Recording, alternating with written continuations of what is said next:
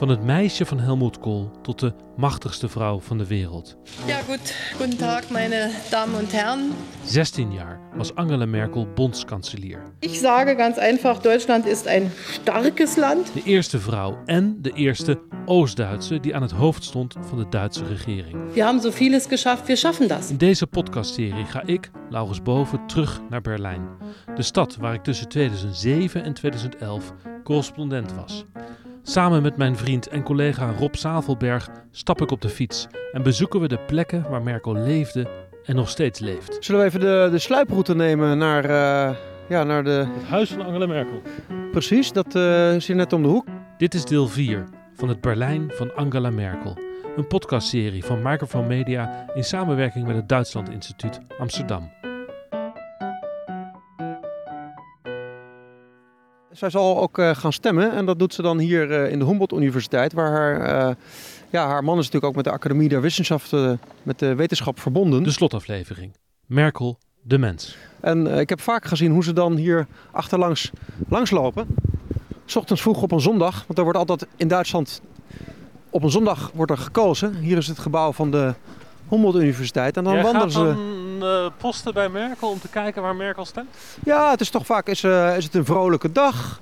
Uh, hoe staat, ja, hoe staat alles erbij? Gaan ze gearmd? Gaan ze vol goede moed naar de volgende verkiezingsoverwinning van haar partij, de CDU? Of toch een beetje bedrukt? Lopen ze dan hier naar de universiteit en dan gaan ze in de rij staan, waarschijnlijk met mondkapje, om dan hier hun twee stemmen uit te brengen. Dat is toch. Want we weten helemaal niet wie, wie eigenlijk haar echtgenoot is. Die professor Dr. Joachim Sauer hier naar rechts. Hier achterlangs. We fietsen midden in de Berlijnse binnenstad. De tuin van het Magnushaus. Op een paar straten afstand van de Unten Linden. De grote allee tussen het Alexanderplatz waar de Fernsehturm staat en de Brandenburger Tor. Hier naar rechts. In een wijkje eigenlijk direct achter de Humboldt Universiteit. Het straatje met bloemetjes, een heel smal smal straatje. Allemaal beton en steen en asfalt overigens. Er staat bijna geen boom. Komen we zo terecht hier bij het Duitse museumeiland, Museumuinsel. Hier is het, Rob. Am Kupfergraben. Uitzicht op uh, Fernsehturm. Hier staat het huis met het appartement van Angela Merkel. En haar echtgenoot uh, Joachim Sauer. Hier wonen ze, midden in de stad. Ja, en hier wonen ze al twintig jaar. Er komen nu vrij veel toeristen langs. Dus de Duitse kanselier die woont niet ergens mooi buiten de stad in het groen in een landhuis. In een enorme villa of in een paleis. Ze woont Precies. ook niet in de bondskanselarij zoals haar voorganger Gerhard Schreuder. Eigenlijk net als Mark Rutte in Den Haag op een appartementje. Ja, gewoon uh, redelijk bescheiden zou je kunnen zeggen. Ze woont niet in de White House. Ze woont ook niet uh, in het Kremlin zo verscholen. Laten we de fietsen even neerzetten. Er staan trouwens overigens in de deuringang van haar appartementencomplex twee politieagenten. Er staan hier dag en nacht politieagenten voor de deuren. Ja, maar het is maar een heel klein opeltje wat hier staat. En het zijn uh, gemoedelijke mannen die een sigaretje roken en, uh, wel de praten. tijd aanstaan te kijken. Ja, maar dat is niet ernstig zo. Dat mag hier trouwens wel uh, staan. Het is niet, niet verboden. Er is wel meer aandacht voor. Het is zoiets als een publiek geheim dat ze ja, hier slaapt en ontwaakt en dan aan het werk gaat voor haar land. weten het wel? Ja, inmiddels uh, weten ze dat wel. Dat is, graven. ja, maar er wordt niet vaak aan de deur gebeld. Ik denk niet dat er vaak belletje wordt getrokken. Het is een plek die de Nederlandse toeristen ook zeker wel zullen kennen. Want het li- ligt recht tegenover het Pergamon Museum. Hè? Het beroemde Pergamon Museum op het Museum Insel. Ja, daar moet ik ook iets over zeggen. Een, uh, iets, iets grappigs namelijk. Uh, de lokale krant BZ kwam er namelijk achter dat er een camera was gericht vanuit het Pergamon Museum direct op de woning van Angela Merkel. En, uh, Beveiligingscamera. nou ja, beveiliging, beveiliging. In elk geval toen dat bekend werd, werd die camera, die natuurlijk op haar keuken uh, was gericht, onmiddellijk uh, uh, verwijderd en zo. Daar hadden ze Oh, geen zin in. dus mogelijk is er een medewerker van het Pergamon die stiekem opnames heeft gemaakt van de, door het raam van Merkel. Maar we weten het niet.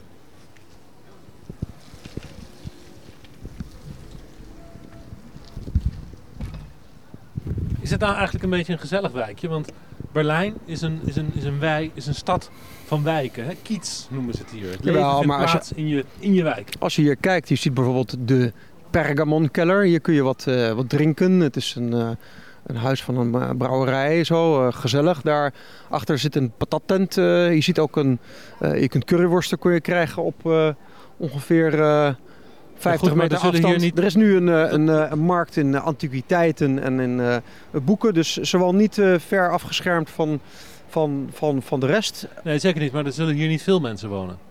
Nee, er is hier een, hiernaast bijvoorbeeld was de, in dit okerkleurige gebouw zit de buitenlandse persvereniging en was ook het hoofdkantoor van Siemens, dus het wereldconcern.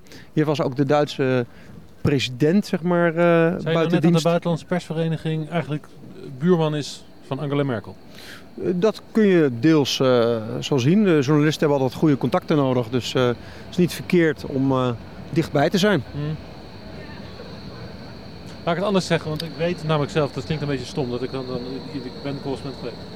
Je hebt helemaal gelijk erop. In dit gebouw uh, zit, ben ik zelf ook vaak geweest.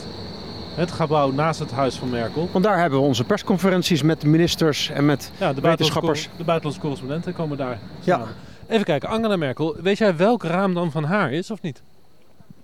Ja, het zal daar erboven zal zijn op de, op de vierde, vierde, vierde, vierde verdieping zal. En er wordt nu een groot ding, een grote dakterras wordt, er, uh, wordt erbij gebouwd. En dat, uh... Het is de vierde. Hm? Ze woont op de vierde.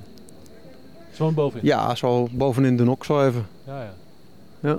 Goedendag. Goedendag. Ah. Deze meneer zegt okay. dat we de... Uh, Entschuldigung, ik heb nog een vraag. Maar waarom, uh, waarom is hier Sicherheitsbereich? Nee. Oké. De politieagent die de wacht houdt bij de woning van Merkel, die spreekt ons aan. En die zegt dat we de fietsen even moeten verplaatsen. We zetten ze gewoon bij de volgende lantaarnpaal zetten we die neer. Oké, er, wordt, er staat een steiger aan het gebouw vast. Je zei net dat er, op het, dat er wordt gebouwd aan het penthouse. Er is net een grote overkapping is er, uh, bijgekomen de afgelopen maanden. Uh, precies bovenop haar huis. Uh, ja, dat is flink verbouwd. Er is een penthouse bovenop mhm. gezet. Ja, we weten niet wat dat betekent. Het is ook een privé kwestie natuurlijk verder. Heeft ze buren? Jazeker, dat kun je ook, je zou het kunnen zien zeg maar. daar, dat zijn deels stichtingen, deels normale mensen. misschien mensen die daar ook al net zo lang wonen zoals zij. Dus ook al twintig jaar bijvoorbeeld op deze plek. Oké, oké. het kan zijn dat ze natuurlijk zometeen thuis komt. Of dat, ze, thuis, dat ze thuis is, dat ze nu uit het raam kijkt. Want uh, je ziet de politieagenten wel met uh, andere personen spreken in een oortje. We gaan het in deze podcastaflevering hebben over de persoon Angela Merkel. En eigenlijk is dat een heel ingewikkeld verhaal, omdat we niet zo heel veel weten over de persoon Angela Merkel. Het is een vrouw die uh, eigenlijk hè, die haar familie afschermt uh, die nooit echt in de bladen staat met persoonlijke interviews. Het is een vrouw die nou ja, het kanselierschap ziet als haar baan. En, ja, uh, zij wil Duitsland dienen, heeft ze ook gezegd. Ja, en, en het niet gebruikt als een vehikel voor self-exposure. Nee, het is niet, uh, we hebben niet de indruk dat zij nu in haar lange carrière uh, vooral gedacht heeft aan haar eigen portemonnee. Ze kan natuurlijk met haar ervaring in het bedrijfsleven veel meer verdienen. Dus we hebben te maken met een zeer bescheiden persoonlijkheid, met deemoed, met eerbied. Dat heeft ze ook altijd dus gezegd. Ik wil Duitsland dienen. Het gaat niet om, om zelfverrijking of om de beste positie voor zichzelf. Is bekend hoe ze hier woont, hoe het er binnen uitziet bijvoorbeeld? Nee, uh, het enige wat we weten is dat ze graag uh, kartoffelsoepen, aardappelsoep maakt. En uh, ja, van dat soort eenvoudige huismanskost houdt. Um, maar het, het, het, is zeker niet zo dat, dat, uh, dat ze tv-station-interviews uh, thuis bij de open haard. Uh, nee, oké. Er is ook nooit, er zijn geen vrienden van haar die het huis kennen, die dan interviews geven en uitleggen hoe ze woont. Heb ik nooit gezien. Het zal ook zeker zo zijn dat ze dat niet wil. Nee. nee. Het is anders dan Gerhard Schreuder, die, die graag grote feesten gaf bij hem thuis uh, op de bondkanselarij op de zevende etage. Die als sociaal-democraat hoog ja, verheven was boven het volk. Dus wat uh, voor kunst er aan de muur hangt, wat voor boeken er uh, in de kast staan, wat voor meubels ze heeft, of ze uh, Hè? Dat, dat weten we eigenlijk gewoon Ja, niet. wat we weten dat er eh, enkele vrienden zijn, ook oudere vrienden, dat die vrienden vaak werkzaam zijn in de wetenschap. Haar man is natuurlijk een bekend eh, wetenschapper, chemicus, zij is natuurkunde. Op het snijvlak hebben ze elkaar leren kennen, de chemische natuurkunde. En ja, ze hebben ook veel respect en veel liefde voor eh, de kunsten. Dus muzici, eh, dat zijn ook wel, die behoren ook tot hun vrienden. Bijvoorbeeld eh, mensen uit de literatuur, Ja, uit de muziek en Dus uit je de kan ervan wetenschap. uitgaan dat je dat soort dingen terugziet in haar woning. Een grote muziekcollectie, kunstboeken, wetenschappelijke boeken en een rommelige studeerkamer van haar man. Eh, dat zou kunnen. Maar het is speculatie. Ja. Ik zou eigenlijk willen aanbellen, kijken wat er gebeurt.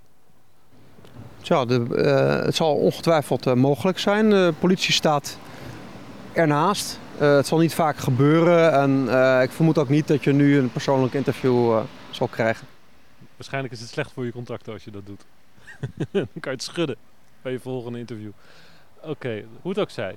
Hier woont ze dus al sinds eind jaren 90. Toen ze uit Bonn terugkwam, hè, toen de regering verhuisde van Bonn naar Berlijn, verhuisde zij mee terug weer naar Berlijn. Hier woont ze sinds die tijd met haar man. Ja, want ze had ook al eerder in Berlijn gewoond. Hè? Ook eh, natuurlijk toen ze verhuisde als studenten van Leipzig naar Berlijn. Toen eh, eh, die periode in de, in de DDR. Precies. Toen heeft ze ook al onder tamelijk armoedige omstandigheden. Toen, met, ja, toen was het eigenlijk nog dat ze met een wc halverwege de trap moest delen met de buren. Met eh, kolen moesten. Exact, dat zit allemaal in de podcastaflevering Merkel en de DDR. Daar gaan we haar woningen langs en onderzoeken we haar politieke eh, ontwaken. We kunnen ervan uitgaan dat dit huis eh, geen gedeelde wc heeft, geen kolenoven, dat het allemaal modern is. Wat ik interessant vind is dat Angela Merkel geen kinderen heeft. Hè? Is een kinderloze vrouw. Maar jij vertelde mij van ho ho, dat betekent niet dat ze eigenlijk geen kinderen heeft. Want ze is wel degelijk ook moeder en oma. Ja, dat zou je zo kunnen zeggen. Je moet dan eh, erbij zeggen pleegmoeder en een pleegoma. Maar eh, ik heb haar vaker gezien, ook met die patchwork-familie. Want dat, dat is het eigenlijk.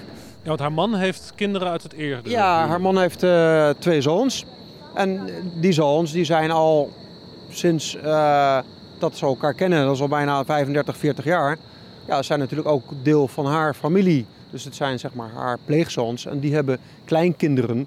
En met die kleinkinderen gaat ze heel normaal om. Die komen ook naar eh, de Bondsdag bijvoorbeeld als ze opnieuw wordt beëdigd als kanselier. Dat heb ik vaker Ja, dus gezien. als zij in de commentaren wordt omschreven onvriendelijk, hè, kinderloze vrouw, dan is dat eigenlijk niet waar. Nee, ik vind dat eigenlijk eh, niet terecht. Je hebt ook wel vaker eh, foto's gezien, beelden bijvoorbeeld vanuit de, de vakantiekiekjes. En dan zie je het gewoon dat ze als een hele normale vrouw eh, speelt met, met, met, met, met, met, met kinderen. Dus helemaal niet als de machtspoliticus eh, die nu al 16 jaar aan de macht is in, in dit eh, grote land, de Duitse Bondsrepubliek.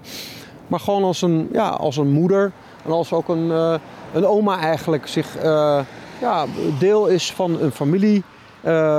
Zoals ze ook altijd een hele normale eh, ja, relatie had met, met, met haar ouders bijvoorbeeld. Hè. De, toch vind ik het interessant, want je hoort Nederlandse politici met een gezin en met kinderen heel vaak dat gezin en die kinderen ook eh, instrumentaliseren. Hè? Dat gebruiken ze in hun politieke werk. Zij doet dat niet. Nee, Waarom absoluut. Nee, dat, dat is, eh, ze heeft natuurlijk ook die achtergrond in de DDR. En als je te veel van jezelf blootgeeft, zoals in het, eh, in het socialisme, dan kan dat natuurlijk ook tegen je worden gebruikt. Dus je gebruikt het in goede tijden voor eigen PR. Maar je- daarmee kunnen natuurlijk ook, ja, het is ook gevaarlijk om dat te doen. En zij heeft een, eh, een politiedictatuur heeft ze meegemaakt. En eh, we weten natuurlijk dat dat soort persoonlijke dingen ook misbruikt kunnen worden. Dus. Let goed op haar privacy. Juist, dat is erg belangrijk in Duitsland. Een land dus ook ja, waar je dus twee apparaten hebt gehad. De Stasi en ook de Gestapo. En daar heeft ze natuurlijk in haar eigen familie ook last van, eh, Ja. van gehad. Jij hebt haar eh, familie wel eens ontmoet. Ja, ik heb haar familie dus ook eh, wel vaker gezien. Onder meer op de tribune van de Rijksdag waar ik zat toen zij steeds opnieuw werd beëdigd als, als kanselier. Dat is een formaliteit. Maar daar kwam dus de hele familie kwam dan, werd binnengeleid. Dus de kleinkinderen en haar oude moeder. Haar naaste medewerkers, de pleegzoons, haar echtgenoot. Maar het is nooit gelukt om een praatje met ze te maken? Nou, dat, dat, dat zou denk ik wel, wel kunnen. Maar het is ook duidelijk, op die dag staat vooral zij als, als politicus met een politiek ambt in, de, in het middelpunt. En er wordt wel min of meer duidelijk gemaakt ja, dat ze niet, uh, niet verlegen zijn om een praatje. Of dat ze niet willen dat buitenstaanders dan hun familiaire geluk op dat moment uh, verstoren. En ja, dat, uh, dat, dat heb je dan ook te, te respecteren. Dat wordt wel, wel duidelijk. Bedoeld, haar man praat niet met de pers. Er bestaan geen interviews zoals met Michelle Obama. Dat is ja. onmogelijk. Of met Carla Bruni in de tijd met Sarkozy. Angela Merkel heeft eigenlijk een hele bijzondere eh, familiegeschiedenis. Want zij is geboren in West-Duitsland, in Hamburg.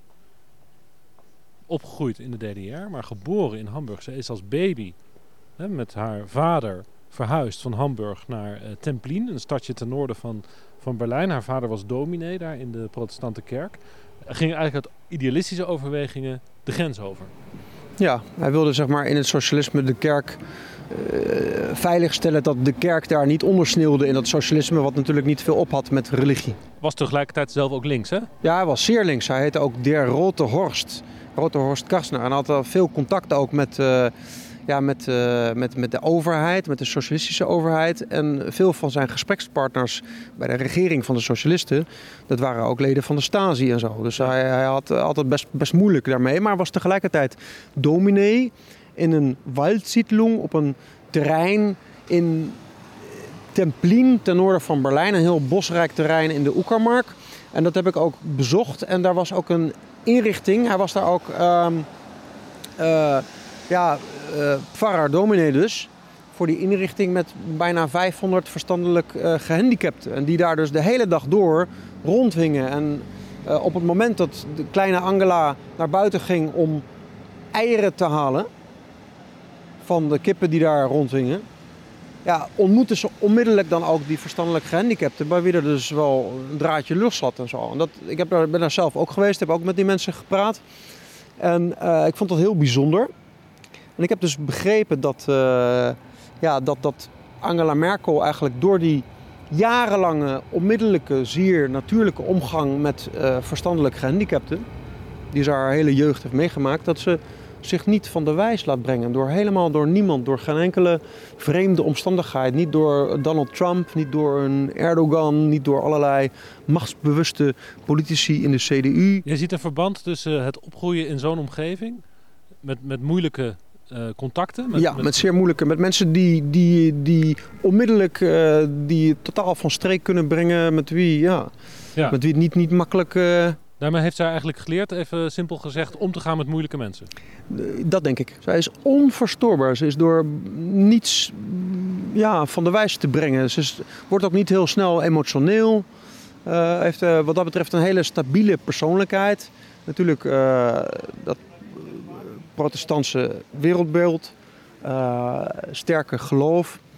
Um, ook opgegroeid in de natuur min of meer. Daar een hele rustige rustgevende uh, omgeving. Ze, ze, ze, komt daar nog steeds vaak hè? in de Oekermark, het noorden van Brandenburg, want ze heeft daar een dacha, een buitenhuisje. Hier woont ze midden, midden, midden in de stad, miljoenenstad Berlijn. En daar zoekt ze rust in het groen. Ja, ik denk zo, uh, als het even kan, dan uh, elk weekeinde. Dat is, uh... Dan komt ze ook al jaren, hè? ook al voordat ze in de politiek ging. Ik heb een keer ergens een interview gelezen, ik geloof in de Spiegel, dat, dat de, de badmeester van het meertje daar bij haar weekendhuisje, uh, gevraagd werd, nou hoe is het nou zo dat de boendeskansler hier altijd komt? Hè? Er is nou veel veranderd sinds Merkel, jouw, jouw stamgast, uh, kanselier is geworden.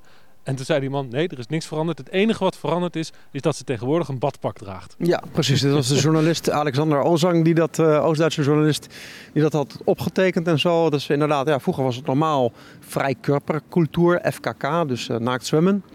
Voor heel veel Oost-Duitsers was dat toen belangrijk. Zo'n buitenhuisje, zeg maar een uh, refugium in de natuur, weg van die, van die drukke stad. Dat had ze toen, dat had ook Albert Einstein had dat al uh, een eeuw geleden. Ja, en tot de dag van vandaag is dat zo gebleven. Er zijn miljoenen Oost-Duitsers die uh, zo een rustige, vrije dag uh, doorbrengen. We gaan even verder in het privéleven, de privéomgeving van Angela Merkel rondfietsen. dat doen we hier dus in het centrum van Berlijn. Berlijn is een stad van kiezen.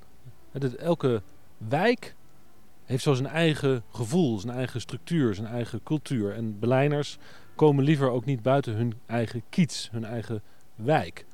Uh, Berg heb je natuurlijk met al zijn wijkjes. Kreuzberg, Friedrichshain zijn hier in Berlin-Mitte. Ik ben ook wel benieuwd naar de kiets van Angela Merkel. Want dit is een een beetje raar kiets, want hier heb je natuurlijk al die grote officiële gebouwen. De universiteiten, musea. Uh, ja, maar je hebt nergens, nergens, nergens echte winkels. Zo, uh... Er zijn hier nauwelijks winkels, behalve de grote winkels, toeristische winkels op de Friedrichstrasse. Maar er is wel de supermarkt hè, waar Angela Merkel vaak komt.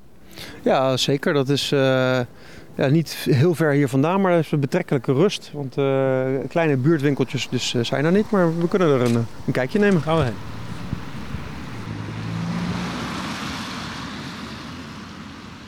We steken hier weer Ontel Linden over. Ja, dit is ook wel aardig. We rijden hier namelijk naast het, langs het Maxim Gorky Theater. Een theater waar Merkel graag komt. Er is ook uh, politiek theater daar. Ik heb trouwens Angela Merkel nog nooit op de fiets gezien. Hè? Het is uh, niet zo dat ze op de fiets hier naar de, naar de supermarkt gaat.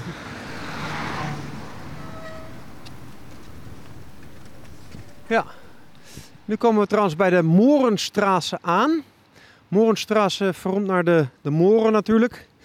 En er is een grote discussie hier in Berlijn. Omdat die Morenstraße, waar dus de supermarkt van Angela Merkel zich bevindt... Uh, ja, dat mag niet meer in het huidige woke wereldbeeld. Uh, moren, dat zou uh, discriminatie betekenen. En nu deze naam Morenstraße, die zal dan ook komen te vervallen. En ook de, de ondergrondse, de U-baan, krijgt een andere, andere naam. Ja, en hier bevindt zich dus de Hit Ulrich. Dit is een, een naam die niet veel voorkomt. Het is, Voel je uh, lelijk gebouw? Is dit, dit is een supermarkt? Ja. Lelijk logo zeg. Ja, min of meer ook bijna aan de Wilhelmstraße. Hit in rode grote letters en een Ulrich in, in kleinere blauwe letters.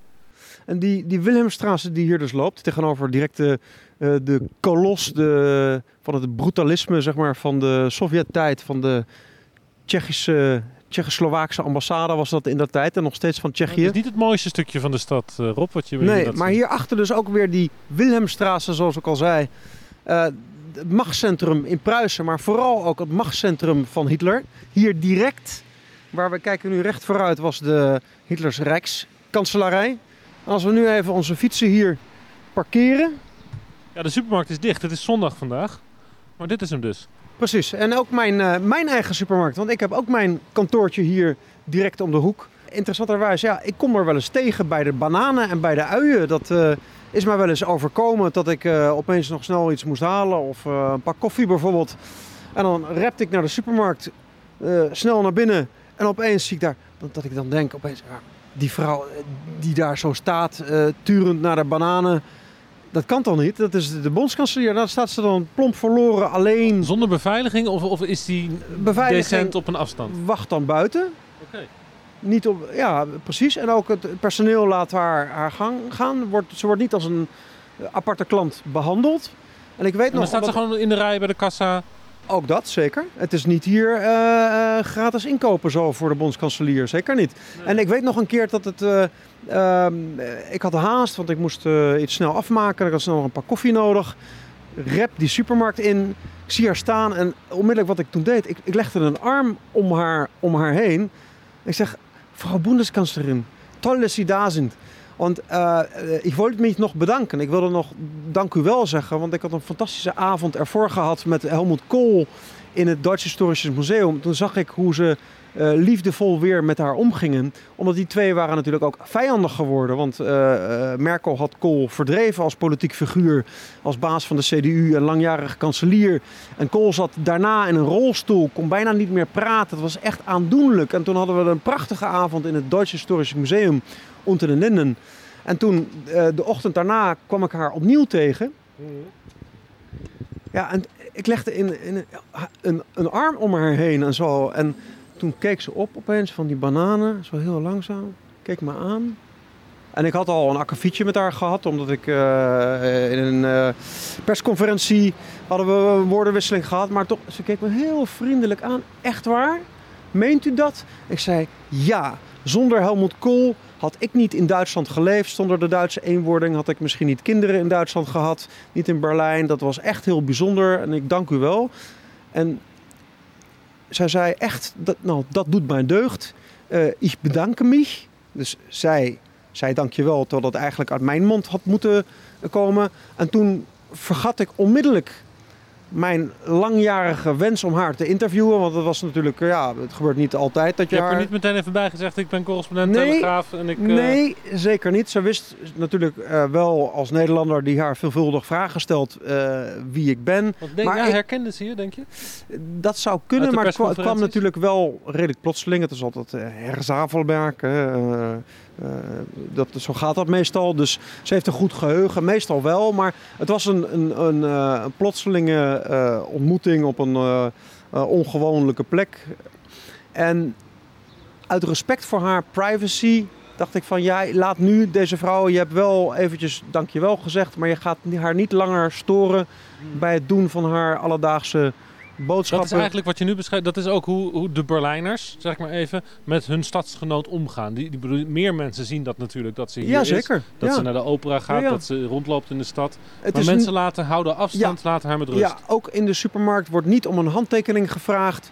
Het kassapersoneel, eh, ze blijft rustig in de rij staan zonder breedgeschouderde eh, bodyguards. Ze betaalt netjes met haar eigen portemonnee.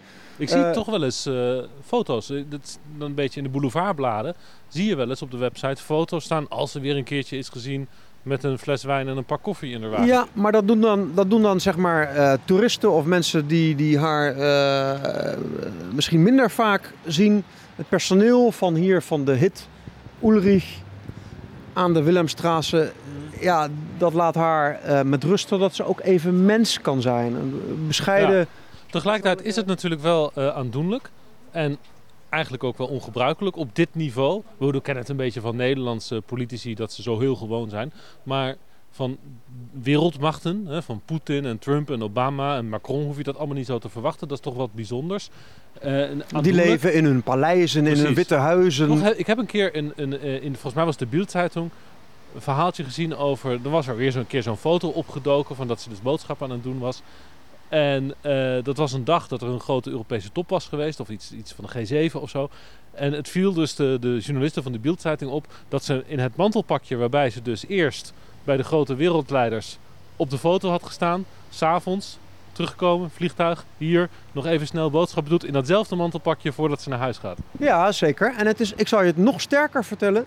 Ze heeft het gepresteerd als wereldleider om hier de Chinese premier, de Chinese leider Li, hier mee te nemen naar dezezelfde supermarkt. Op de dag dat eh, zij hem ontving, dus hoog bezoek uit China, is zij met hem deze supermarkt ingereden. En zij ging, ik bedoel, die was toen nog niet zo verbouwd, gemoderniseerd zoals nu. En zij liet hem de geneugten van een doorsnee Duitse supermarkt zien. Ik, mijn broek zakte er eigenlijk bijna vanaf. Dat, ze, dat, dat zij hem naar de augurken en naar de, de, de vers Duits vlees... Ja, om te laten zien, dit, dit, dit is het normale Duitsland. Dus niet alleen maar de Rijksdag en de bondskanselarij, zeg maar het paleis van de, eh, van de Duitse politiek. Om het maar eventjes zo te omschrijven. Maar dit is het gewone Duitsland. En ik denk dat ze er zelfs een beetje lol in heeft gehad om dat te doen. Om, dat stond natuurlijk niet in het protocol, maar dat hebben ze wel gedaan. Ze zijn hier gefotografeerd. Ja, Merkel die voor wie de menselijke maat altijd erg belangrijk is. Ook als het bezoek uit China op bezoek komt. Duitsland zal haar missen, denk ik, of niet? Ja, dat dat beginnen te missen, dat is al enigszins begonnen. Eh, het is het einde van een tijdperk. Er komt een einde aan een tijdperk wat er was. Dat weten we nu heel goed. En wat er komen gaat, dat weten we helemaal niet. Ja. En eh, vandaar is het ook interessant natuurlijk ja, wat, er met, eh, ja, wat, wat, wat de mens Merkel gaat doen. Wat ze zelf gaat doen. nu ze met pensioen gaat? Ik denk dat ze vooral zal eh, genieten. Dus ze, ze is niet heel oud, toch? Ze is 63? Nee, ze is inmiddels al 66. 66? Ja, dus ze heeft al de pensioensgerechtigde leeftijd bijna bereikt. Tot 67 wordt er eigenlijk doorgewerkt. Maar haar man is al met pensioen. En die heeft al enige druk uitgeoefend dat hij natuurlijk ook tijd met haar wil verbrengen. Want alleen thuis zitten terwijl je vrouw altijd weg is, daar, ja, is misschien niet zo gezellig. Ja, oké, dus we kunnen ervan uitgaan dat zij niet een uh, duurbetaalde uh, baan ergens gaat aannemen, maar dat zit meer ja, in het... Ja, ik denk niet dat ze heel, heel veel interesse heeft in uh, nog meer geld verdienen. Ze is ongetwijfeld al veelvoudig miljonair met haar salaris als bondskanselier, maar dat is niet haar belangrijkste drijfveer, denk ik. Nou, één drijfveer heeft ze in ieder geval wel. Dat gaan we nu even langs, dat is de opera. Muziek. Absoluut.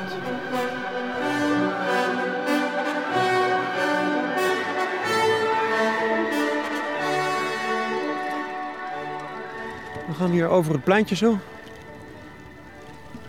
Gaan we hier naar links, naar de Bebelplatz. Maar hier naar links. Recht tegenover de universiteit.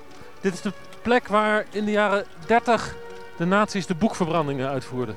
Voor mij was het belangrijk om ook op deze plek mijn eigen boek te schrijven hier in de faculteit van de, aan de faculteit van de Humboldt Universiteit. We staan hier nu op het uh, bordes van, uh, van de Staatsoper. Op de Unter den Linden. Schuin tegenover, erg belangrijk, is de Neue Wache. Het nationale monument van Duitsland. Uh, dat heeft ook te maken met een moeder die haar kind verliest in de oorlogen. En hier de Humboldt Universiteit, waar ik zelf mocht mm. studeren. En direct hierachter ook, achter het Maxim Gorky Theater, dus de woning van Angela Merkel. Zij kan uh, binnen twee minuten te voet hier naar de Staatsopera dat doet wandelen. Ze dus ook uh, ja, zeker. Ze zal dan, uh, ja, die hoeft niet per se in de gepantserde BMW met, met zwaailicht. Merkel en de muziek, hè Rob? Die horen samen. Ja, dat is inderdaad een eenheid die hoort bij elkaar. Zoals ook uh, Mark Rutte natuurlijk uh, een hart bij de, bij de muziek heeft. En een passie, dus een privépassie. Je noemt Rutte. Uh, Rutte die heeft de eer gekregen om een keer uitgenodigd te zijn door Angela Merkel. Om bij de Bayreuther Festspielen hè, in Beieren, wereldberoemd, één keer per jaar in de zomer, om met haar mee te gaan. Dat gaat natuurlijk om Wagner. Het zijn de Wagner Festspielen. Dat is ook uh, die soort muziek waar Merkel het meeste van haalt. En ook bij die Festspielen, daar zie je natuurlijk weer diezelfde ja, eenvoud van Angela Merkel. Want de kanselier die kan natuurlijk in elk hotel uh, terecht waar ze maar zou willen. Maar zij verblijft dan in het pension waar ze al jaren komt. Bij diezelfde familie. Een beetje kneuterig, een beetje vervallen, een beetje oud. Waar ze altijd al zit. Ja, zeker. Want ze, ja, ze is daar dan ook dan is het einde van het parlementaire jaar in de zomer. En dat duurt dan altijd nog een tijdje. En dan wacht ze nog een wat langere tijd tot die Wagner-festspielen beginnen. En ook die duren meerdere dagen. En dan pas gaat ze op vakantie. En dan zijn de meeste Duitsers al lang weg. Weten we wat haar aantrekt in muziek? Heeft ze er wel eens over gesproken?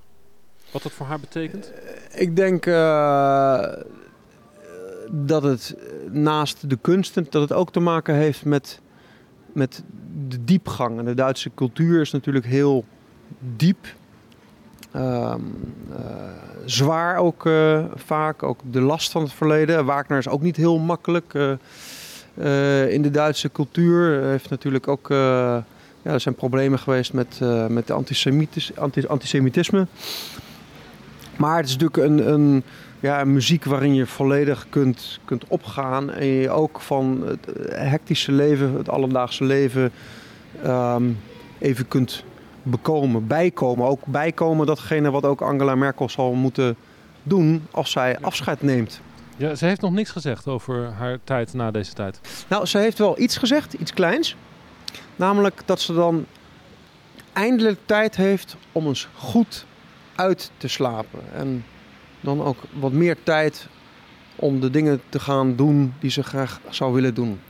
Mm-hmm. Dus dat uitslapen, die rust en de tijd. Dat dus heeft ze ze moe eigenlijk, daar komt het wel op neer. Nou, uh, we weten natuurlijk dat ze enkele keren getrild heeft de afgelopen jaren bij staatsbezoeken. Dat ze het opeens. Uh, bibberaanvallen. Ja, wat, wat bibberaanvallen. Maar dat is, uh, dat is voorbij. Ja, maar haar kennende dus. Hè, ze is toch een beetje ook omschreven als een sphinx. Als een vrouw die weinig laat zien van van, van wie ze zelf is, wat haar beweegt, wat haar, los van haar werk, wat haar beweegt, wat haar aantrekt in het leven. Haar kennende eh, zullen we dus niet zo heel meer, veel meer van haar gaan horen. Ze zal geen politiek commentator worden in de talkshows. Niet direct, om vooral ook omdat ze dat niet gepast vindt om haar opvolger of opvolgers in de weg te zitten. Dat heeft ze heel duidelijk gezegd. Ze trekt zich terug in het private. Uh, dat weet ik ook niet uh, helemaal. Want er zijn natuurlijk nog uh, supranationale thema's, internationale thema's. Dus begaan met, met Afrika, met het lot van de Verenigde Naties, met Europa. Ongetwijfeld zal ook een grote klus nog zijn om bijvoorbeeld, dat is in Duitsland gebruikelijk een autobiografie uit te brengen. En dat kunnen ook zomaar duizend pagina's zijn, meer of minder. Dus dat, uh, daar zal ze wel uh, wat tijd aan kunnen besteden. Maar wat wel zal terugkeren is dus uh, de liefde voor de literatuur. Ze heeft schrijvers als Wolf Bierman die zich tot haar vrienden kunnen rekenen. De Oost-Duitse dissident die uit zijn land werd gesmeten in 1976. Ja, en dus de, de klassieke muziek mm. en de opera. Nou, om dit verhaal dan persoonlijk te eindigen, uh, jij als correspondent, hoe ga jij daar missen? Ja, ze zal natuurlijk niet, uh, niet geheel verdwijnen. Maar uh, dit was wel een lange periode waarin ik Berlijn heb zien veranderen. Het Berlijn van, van, van, van Merkel, wat in de begintijd nog veel brokkelde met veel kogelgaten overal aan de muren met stinkende straten naar bruinkolen. Uh, zij heeft het meegemaakt. Ik heb het zelf ook meegemaakt, zeg maar, hoe dat uh, er toen uitzag. Inmiddels is Berlijn een moderne wereldstad geworden met, met veel toeristen, met veel belangstelling. ik zal het allemaal met belangstelling blijven volgen. Ja, jij blijft wel, hè, voor de goede orde. Ja, zeker. Ja. Blijft. Ik ben nog steeds een, een jonge hond. Dus uh, dat blijf ik ook, uh, ook doen. Maar ik kijk wel met, uh, met genoegdoening terug op deze lange rijke periode waarin Duitsland van Angela Merkel ook een stabiliteitsanker bleef in Europa. Und jetzt ist es an der Zeit, ein neues Kapitel aufzuschlagen. Heute, in dieser Stunde, in diesem Moment bin ich von einem einzigen, alles überragenden Gefühl erfüllt von dem Gefühl der Dankbarkeit. Es war mir eine große Freude. Es war mir eine Ehre. Herzlichen Dank.